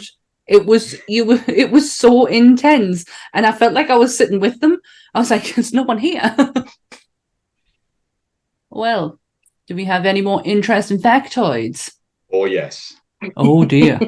So um, they use a lot of fire in the film. Um, and when they are, oh no, which one of the, which they're getting rid of one of the bodies. It's, I think it's Bennings. No, it's Palmer. right. When they run outside to burn Palmer's body, when Palmer is, runs out and they chase after him and they burn him, they, stru- they throw a stick of dynamite onto the fire. And when, and I found this out listening to the um, Kurt Russell talk about it on the um, oh, I can't remember the thing for it. Commentary. When they talk about it on the DVD, Commentary. him and John Carpenter are talking about the commentary. And he's and Kurt Russell says, when I was told, he says, just throw it in the fire and it'll explode. And as long as you stood about here, you'll be all right. Yeah. And they got that so wrong. And if you watch that scene, you see Kurt Russell get blown back off the explosion, and it's real. Yeah. He, he actually got his hair singed, and he was in danger Oh, of blowing beautiful himself up. He was too close to the fire because it's proper fuel and fire that they're using. Yeah. Which does make the prequel look really bad when they're using kerosene and they light it. And it's like I've seen barbecues go up with more gusto. I'm not gonna lie. Do you know, out of out of all the facts I learned today, do you know the one that really surprised us more than anything? That's really Kurt Russell's beard. I Mhm. generally thought it was fake. It's a thing of beauty. It is. It really is. Beauty. That's a I thought year's you- growth of beard. I thought no man can grow a beard like that. But there's it's something about it. It's like Sorry, what? Sorry. I know at the time. I know I should say that my husband's got exactly the same beard. it's something about it. It looks very well screened. Yet Yes, for a guy like- that lives on an outpost in the middle. Yeah, of nowhere. it looks like it's brushed and oiled and you know well kept and this is why I didn't think it was Oh. real. Um, there was a copyright issue with Superstitious. really. Oh, but the, the, song, song. really wasn't in the film. The Yeah. song was in the film. Um, Nauls is playing it, and Bennings complains, and he goes to turn down, then leaves it, walks off. Um, it had to be removed from the original cut, and Universal had a, uh, had to then speak to Stevie Wonder, and he asked he, he okayed it to be in, and that's why it was back in the film. Hello, Mr. It was Wonder. a copyright issue originally. um, the helicopter that's blown up is still actually in British Columbia, and its rotors have been taken as a um, somebody went to British Columbia to see the where it was filmed, The- and they the took the nuclear rotors off the helicopter and took it them. home. Finished them. They took them home. How can you fit a helicopter rotor blade? Just the little ones off the back, I was going to say cheek. not the, not That the would, that would have been impressive though, man. I was going to say Under We the explain arms. that to customs. nothing to see here, sir. Um, I have nothing to declare. No, Not today. Keith David jeez. broke his hand before filming British Columbia, which is why all the scenes in British Columbia got gloves on because he hide, had he had to hide his cast. The- Some of it was filmed in Los Angeles, wasn't it? Everything that was filmed in Los Angeles, Yeah. Keith David doesn't have gloves on. Everything was filmed in British Columbia, he has gloves on. yeah, I heard that they lowered the set to below 40 Yeah. or something Yeah. really disgusting um, to, to make the the um, to make it tie in. But I also heard that Kurt Russell had a habit of taking huge puffs of a cigarette just before they shouted Over go. So he could, exaggerate. yeah, so he could Yeah. say how cold it was outside, which I, I remember was quite seeing that today. genius. I Yeah. thought, yeah, I thought that's a way to, you know, get your habit in and, you know, kick that craving and then, you know, give that really good effect. Yeah, I read that today that he over he used smoke, like actual cigarette smoke to over exaggerate the the breath. I heard that it took 50 puppeteers to do that final scene with the Yeah. the uh the, the half face half dog dog person thing at the end um it took 50 puppeteers i mean that's that's some How many did it take to do the Alien Queen? 18 Not as many. i want to say 18 Yeah, I think it was 18. Oh, okay, okay. I do have it written down so I know, like we converse I, I we talked about, find- we talked about it because that is a big big puppet too but it, that that seems more was it 18 have it. I'm, I'm, I'm set. I'm, I'm just going back on my if, any, if if anyone's listening to us on itunes or spotify dan is just conversing with her notes from a previous episode that we did on alien Because Dan is OCD and Dan does keep notes for every episode. Me What too I, but in like my this? now mine are in my new horror notebook Nice. like it. Um, speaking of Keith David, yes he wasn't the first choice for Childs. There was three other actors that were in running for that part, mm. And I don't know how I feel about these three. oh, oh, Ernie Hudson, ah, uh, Carl Weathers, oh. no and Bernie Casey, hmm. the comedian. ernie hudson yeah. Ernie Hudson's too kind. He's too kind natured to do something because he's quite like he's not. He's I, I wouldn't say he's an awful person, but he's very he's I don't stern. know. Have you seen him in? um Christ, what was it? Not was it Mimic? No, not Mimic. Which one, Really? Ernie? That that, that terrible film with Tim Curry. Um, Ernie Hudson plays that. uh I don't know whether it's like a CIA agent or he's some sort of like in between. Um, and it's about the diamonds, and they go out, and then there's the gorillas, and it's. Dan, is this just a is this just a dream? No. that it sounds like a fever dream. I'm not going to lie. yeah. I watched it. I watched it recently. It was on TV, and it was absolutely shockingly shit. And Tim Curry plays like a, a South African guy, play, pretending to be Russian, oh, and it, fuck, I think I know what you're talking about. yeah, and uh, oh my god, Not Hudson um, Hawk. excuse me, and it was sixteen puppeteers. Was it aliens. Yeah, for the for aliens. for the Queen for the Alien Queen? yes. So this is by far outweighed any other um, piece of special Wow. effects. I mean, Okay. it's a fair size, mind. I can understand why they've used so many. D- w- especially with the scene where the uh, the dog comes out. I mean, that's Yeah. got to be some. I mean, Uh-huh. each section of it would have its own was set it of Congo? puppeteers. Congo? Congo. Yeah. Thankfully, I've never seen that film, and with Me neither. what you've said, I'm not going to. No. Yeah. If you want a laugh for sheer awful, tacky, why has this got so many famous people in it? And Yeah, the cast is quite um why yeah. was this made? Kind It's of got thing. Um, Laura Linney in it. yeah. Um, and it's got Bruce Campbell in it as well Really? as her Bruce husband Campbell will do anything for money, though. Of course he will, and he openly admits it, and that's why I like him. yeah, I was going to say it does endear me to him. Um, but yeah, sp- he, yeah, he's uh. th- anyway, going back to the part that, that Ernie Hudson played in that, he played a bit of an arsehole in that, so it, it was refreshing to see. So I believe he could do it, but there's something about Keith David's mannerisms that he carried. He It carried that seems same- so military. Like I don't know. Only There's something. 26 when he started as well. Was he really? He was Only what? 26. He's only 26 in that film. He looks older. He does. But if you look at him later on, he doesn't look any older. No. No. he doesn't. No, he doesn't at all. He looks he? the same age I think he's a phenomenal actor. I love him. He does When- the voice of Spawn in the cartoon. And- He also oh, does. Uh, he was the cat in Coraline. Um, he it's the it's him going up against uh, Roddy Piper in They Live, They live. and when they're having that brawl out in the car park out the back, and you're like, One of my that, favourite fight scenes of all time. that would make him around thirty then when he when he did Yeah. that. If it was about four years difference, so. Yeah, I mean, Roddy must have been around the same age as Keith, not much more. He that wasn't that old when he died.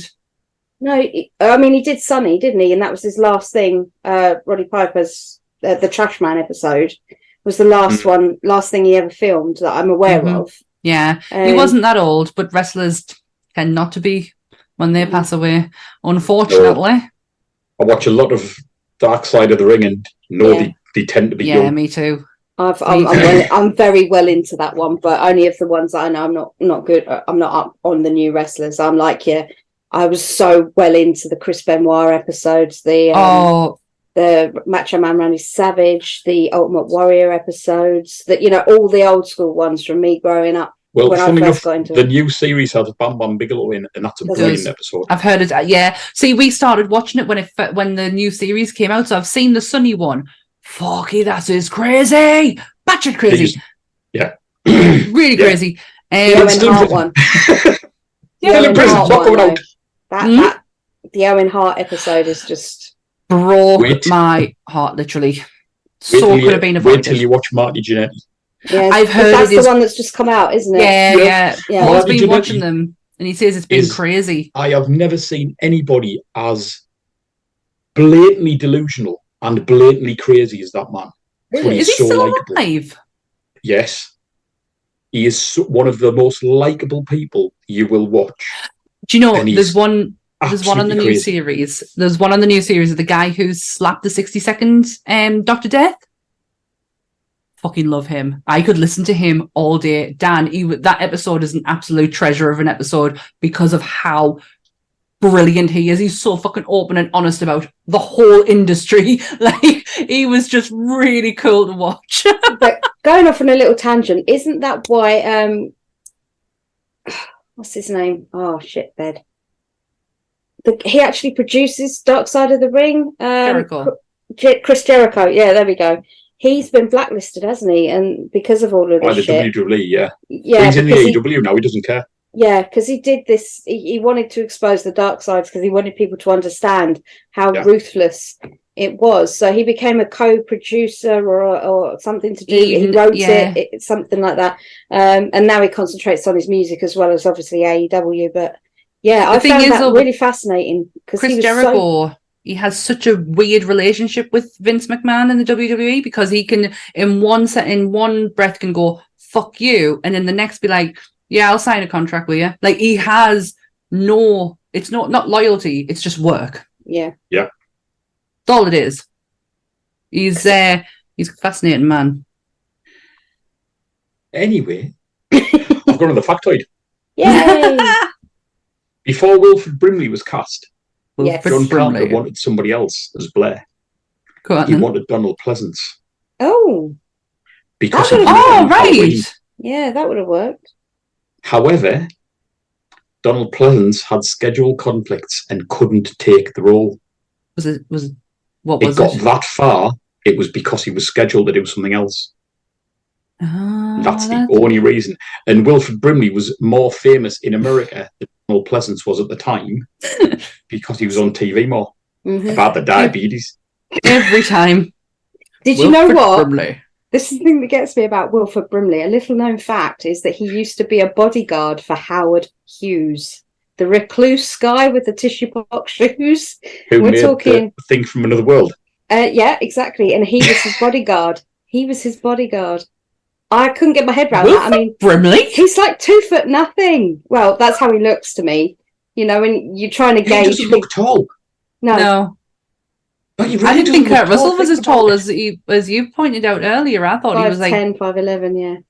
is is well, I'm five nine, so I'm not that far off him. Yeah. I also thought he was it. a He bit doesn't shorter. pretend to be tall. He doesn't need I to, think does he, he? he- personally, I think he could have played anything. I love him in. Uh, I love anything Kurt Russell's in though. I don't think you can ever turn around and say that wasn't a good Kurt Russell film, or Kurt Russell was not good in that film. Yeah, I was Because say, I 'cause can a- say that about The Hateful Eight, and Bone That's not a good film. Tomahawk people are always on the fence about with, with Russell in it as well mm, because uh, they say that it's the one Isn't that a- scene that makes the movie not Kurt Russell. So I, I- I haven't seen it all the way through. I got bored and turned it off. But yeah, so oh well. When John Carpenter started to make the thing, he was going to make it in black and white, I and think it, instead, he I just don't. did all the colours instead. yeah. Mm, I think that would have taken away a lot from the actual practical effects. I feel like you On need to see that- that properly. You know what? On saying that, if you watch um, Lucio Fulci's The Beyond, the first quarter of an hour is all in black and white, um, and there's someone who gets whipped with a chain, Nice. and those special effects, because it's in black and white, look so good. It Mm. looks like it's realistic. Whereas Mm. later in the film, it kind of doesn't when you put the colour back in. right. But black and white does make it look a little bit more. Because obviously, then the blood's just black. Doesn't have to be any other colour. Yeah. I'm just trying to picture all- in my head, but you know, it's late. I I actually found out how the logo was made at the beginning, and I'm What? not sure if this is true or not. At the, That at the logo? thing. The fish Um, tank. Yeah, I heard this now. To me, this sounds bizarre. Now, if I've got this wrong, you you'll have to tell me, Mike. I'm sure you will. But they, from what I I could understand, they put uh sort of like a carrier bag or a plastic bag over a fish tank full of um like smoke, and then they set it on fire on the outside. And it Yeah. that's what you see. The thing is how it writes itself in the it, when it's on That's- fire. that's- how everybody claims that title was made, Yeah. which is, I find, bizarre. Exactly. I can't get my head around how that. It, I mean, fair enough. If that's how they've done it, it's amazing. How would you even think of that? It's a hell of a a roundabout the houses way to do it. Yeah. when I read that, I was like, "That this has to be a bullshittery one. Someone's sneaked in, you know, that's not been um verified." But yeah, I just I, I kept thinking because if you watch that snippet of the thing, how it burns into the the screen, Mm. you'll see what looks like flickers of fire, but it's blue because obviously he changed all the colours. Oh. Um, but you see these little flickers, so it's sort of you think to yourself, oh well, yeah. If you're thinking of it in the context of that, it's been set on fire to create the words, Mhm. but the words were so specifically carved out that it can't be fire. I, I don't, I don't know. In my head, I'm like, I'm trying to get my head around how they did it, and I, I read that, and I do. I have. That's one of the ones I'm like, is that true? mm, Because, but it's so out there that it probably is. Yeah. But it's who thought that is a genius. I mean, it's, it's- There's some geniuses working in this film, let's be honest, because of the actual like the idea that everything that you see is something that someone has created. It still blows my mind how how much practical effect because I always I love like I, I always bang on about practical effects should be used in everything and this actually has a film where there is nothing touched by a computer at all. The thing I love about this film is um, MacReady's got a massive backstory. It's never once mentioned. No. Never once Yeah. mentioned. MacReady is a Vietnam vet. hmm He was a Vietnam vet helicopter pilot who was involved in a tragedy during the war, which has left him both ashamed and disgraced, which is why he's working as a pilot in Antarctica. I bet you friendly fire or some shit like He's that. He's got? PTSD and he's an alcoholic, and he's got chronic insomnia, which is why he says to Childs that he's a real light sleeper. yeah, And that's the only line that alludes to it, but Mm. it's never mentioned. Apart from you see him drinking, and he makes that line about being a real light sleeper, and that's the only. And he's got um army fatigues. that he wears. you, Yeah. Before you knew that, would you have associated that with him when you first seen No. it? No. Well, kind of. Uh, definitely, it, he seems like ex-military uh, Yeah. a pilot. Mm. there's some sort of When it was made, kind of fits in with the Vietnam War. Mm. yeah 'Cause He Vietnam. would, he would have been around the right age to be an ex-Vietnam War vet. Yeah, Vi- Seven, Yeah, 'cause 70s, 70s, 70s, yeah, Vietnam Yeah. War ended in 70, 71. yeah. Average age of a, of a That's what, true. uh, somebody who fought in Vietnam was 19, famously Yeah. said in the song. No, no, no, no, no, no, no, no, 19. 19. yeah, which I mean, that would put him in his early to mid 30s, which Yeah, is pretty about much right. how old he is in the film. Ah, It time wise, it fits. Yeah. and it's And it not out would of the realms of possibility. Hmm. So I mean, Now I want to know just- what he did. yeah, Why is but it's, disgraced? it's never What did you do? it's never mentioned anywhere that I can find about his backstory, apart from that's what it's hinted at. Right, Yeah. then we make a pact. If Kurt Russell ever comes to a convention, one of us Oh, has to go up at the Q and A and say, "What were you disgraced for in the thing?" Because we all really need to know. Yes. And could you say it into this microphone, please, so I can get it from your podcast? Thank you. Oh, as grim as the thing looks in the film, that's not how it was supposed to look in the storyboards. In the storyboards, it was supposed to be a lot worse. really? Mike Mike Mike Ploog, yeah, his name's Mike Ploog, who did the storyboard for it, had it drawn up, and there was a section of it which had um the it's called the superior half of Garry's body riding a spider-like version of Blair. Numerous tentacles come out of his inflated stomach and rear end, and that was one of the sections. There was another one that had um, intricate bodies with multiple heads, bulging skeletal remains, and huge blisters and molten chunks of flesh. See, uh, there's something about body horrors because I'd say this falls into that category. yeah. A lot of people say no, it's it's a sci-fi, and I'm like, I I see where you are, but I raise you and I give you body horror because Yeah. It, it has body some- horror, definitely body horror. Yeah, it's it, You've got I- tentacles coming out of things, man. How are you? But then you look at what's been the things that have imitated it up to this day, and this isn't a Mm. spoiler. So for anybody can come at me in The Witcher, right? The TV series that's out at the moment. There's been numerous uses of something that looks very much like it. It's come from a Cronenberg, like the Cronenberg realms, Mm. or exactly the John which Carpenter. yeah, the John Carpenter thing. And you Yeah. look at it, and I'm like, I sat there and I went, thief. When I saw that, I was like, straight away, I was like, I With the heads see what you wall. did. Yeah. I see what you absolutely. did there. And that's where I went straight away. That my brain went to the thing. It didn't go to society. It didn't go to any of the other body horrors. It was like that. That is that's either a Cronenberg or a, or a mm. Carpenter there. That Like that nod. nod. So the fact that they're still using the, this this film as point of reference, and we are what forty one years later. Yeah. I mean, I don't understand why they class it as a flop. You know, I understand money wise, it still But made it is- money, it's but hailed one right now as one of the greatest films ever made. Well, If John would- Carpenter's teased he's making a sequel. He does. He keeps saying he's going to do it, and everybody's like, "Well, if you're going to do do it." it, it has to be done in the same way as Yeah. the first. So the people I that are going to would, you go, know. s- yeah, but that's the thing. I think people are so spoiled, and I think I've said this in many of our podcasts before. People are so accustomed and spoiled to CGI effects that when they see practical and they look naff, but they are still disgusting. They don't have the same appreciation for them Yeah. unless you are somebody who has studied it, looked into it, understands it, wants to see it. You know, you you get what you know what you're going to get if you're going to go to Yeah. a Carpenter movie. You know, um, I would any day of the week rather see a practical effect in front of me than a CGI blockbuster. Yeah, but Absolutely.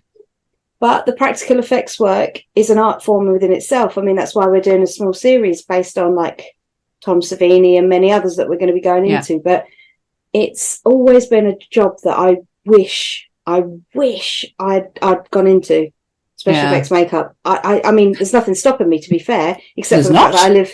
I don't live anywhere near any studios, and I don't feel The- like relocating, to be honest. But No, it's. Uh, I told this story before about the girl who I worked with. Um, her brother is a special ec- uh, special effects makeup artist.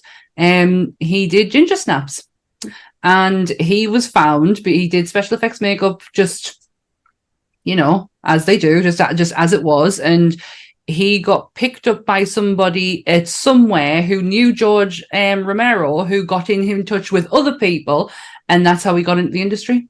It was literally by chance. It wasn't a case of I had to do X, Y, and Z, and then you know ship off to somewhere who, where you're going to be picked up. He literally was. It was a friend of a friend who went, "Ah, yeah, I know this person," and it just started from there, like this chain. Crazy, crazy. absolutely crazy. Are we going to wrap this bad boy up? We can do. I- I've got one one little factoid for you though. This is John Carpenter's favourite film out of every single film he's made. Do you know what's so funny, Mike? That is literally the first note on my thingy. John Carpenter's favorite film. and he finds it uplifting rather than bleak. Everyone else watches it and thinks, "Oh, it's bleak," but the way he says it is, it's how quick the crew um, quickly decide that they are willing to die to stop the thing getting to populated areas. They all come to that decision themselves. Not one of them is disagreeing with it. They're like, "No, this is where we die. We have to stop it here and no further." And he says that's they literally it's the heroism they show because they don't even it's not even a second thought they go to kill themselves rather than let it go anywhere else Oh, what a lovely way to end the podcast on on this episode. That's humanity at its best. Hey. yeah putting themselves first they're putting the greater humanity above their own needs Oh, It, it never happened in real life. no, No. i wouldn't I wouldn't. I was just about to say, isn't that lovely that we're ending this on such warm and fuzzies, and then you realise, actually, no, that won't happen ever. Nope, Basically, it's every man for themselves. I am out of there. See you later. Well, thank you very much for joining us, Mike. That was so much, so much fun. You do know quite a bit. ah it's my favorite film of all time We will catch you for another episode at some point down the line. I am absolutely sure of it. But I, thank I'm 100% you. sure I know which one we will as well. well i have to make up for that one if you want. Oh. Where's he at? Where's he at? Where's he at? There. I didn't actually wear my t shirt for you this time. I thought, you've had it once, I'm not doing it again. oh, oh. right. This episode goes up every Monday at 7.30. No, 7 o'clock on YouTube. Why do I always think 7.30? Oh, the Sunday one goes on that time. So, yes, we are up Monday. Premieres at 7 o'clock on YouTube. We are also available on iTunes and Spotify. Please remember to like, share, and subscribe. And all of our details are where, Dan? Where are they? Um, They're down there, right down there. Dan's depends where I'm details. put. I'm somewhere. I don't, I don't- Normally, you'd be here, yeah, I might be there though. Or I but you might be there. here. We don't. We don't know. Where are you? Where have you gone? She's over there. Look over And- there. Over where? if you are feeling utterly generous, you could go back through our category of previous podcasts and get yourself familiar with our previous work. Maybe, you know, dipping your toe into our Tom Savini uh, part one, ready for part two next week. It's all very highbrow, you know. Oh, uh-huh. Or you could revisit The Invisible Man and Wolfman and Phantom of the Opera and the Bride and and the Pennywise. Yes. So Many, please, many others. Yeah. please go and have a listen. Um, again, thank you, Mike. Thank you, Dan, Welcome. as always. And we shall see you next week for part two of Tom Savini. Yeah, that's it. So remember, stay nerdy, everyone. Bye bye.